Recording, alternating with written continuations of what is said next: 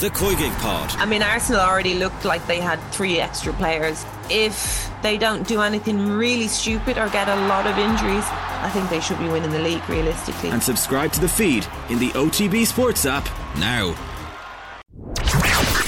The OTB Brief. Everything you need to know about sport every morning. Good morning. We hope you're well. It's Tuesday, the 27th of September, and this is Cathal Mullaney with the OTB Brief as we take you through the morning sporting stories and also take a quick check on the back pages in the papers. Well, let's start with tonight's football action, and the Republic of Ireland under 21s have the chance to make the European Championship finals for the first time.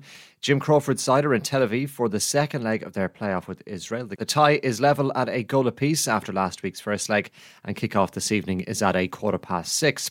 Then from quarter to eight, the Republic of Ireland senior men's side round off their Nations League campaign. Armenia are the visitors to the Aviva Stadium. Ireland need to avoid defeat to ensure that they remain in League B going forward.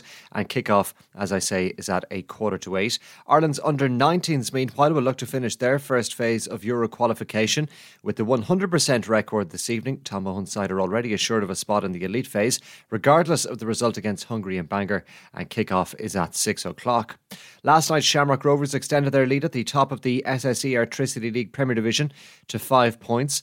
Neil Farrugia's first half strike gave the Hoops a 1 0 win at home to second from bottom UCD at Tallaght Stadium. Shamrock Rovers go to Sligo Rovers this weekend. Cross channel Nick Pope's error cost England a dramatic win over Germany in the Nations League at Wembley. Gareth Southgate's side led 3 2, having come from 2 0 down midway through the second half, but Pope's spill allowed Kai Havertz to make it 3 3.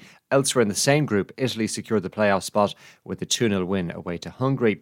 In snooker today, the first round proper at the British Open gets underway this morning. Mark Williams begins the defence of his title against Ben Woollaston.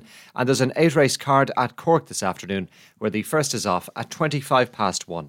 Let's take a check on the papers for you this morning. We'll start with the Irish Times Sports section. Maturity of Collins distracts from questions on Kenny's record, writes Gavin Cummiskey after Nathan Collins spoke to the media yesterday.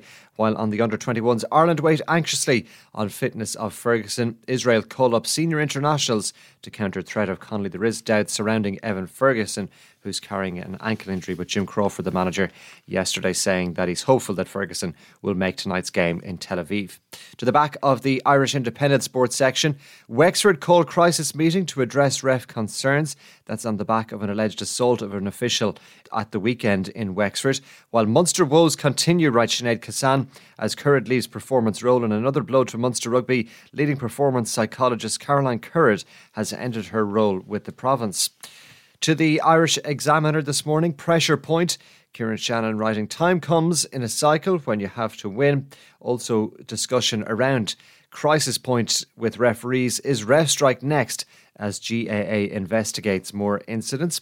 To the back of the Irish Daily Mail, give us more.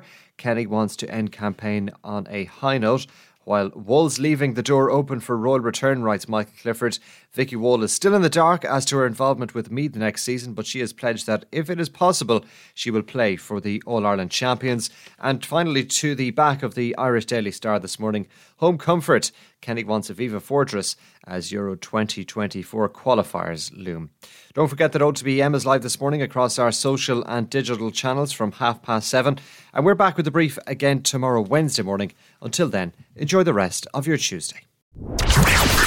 The OTB Brief. Everything you need to know about sport every morning. OTB Sports Radio. Live 24 7 on the OTB Sports app.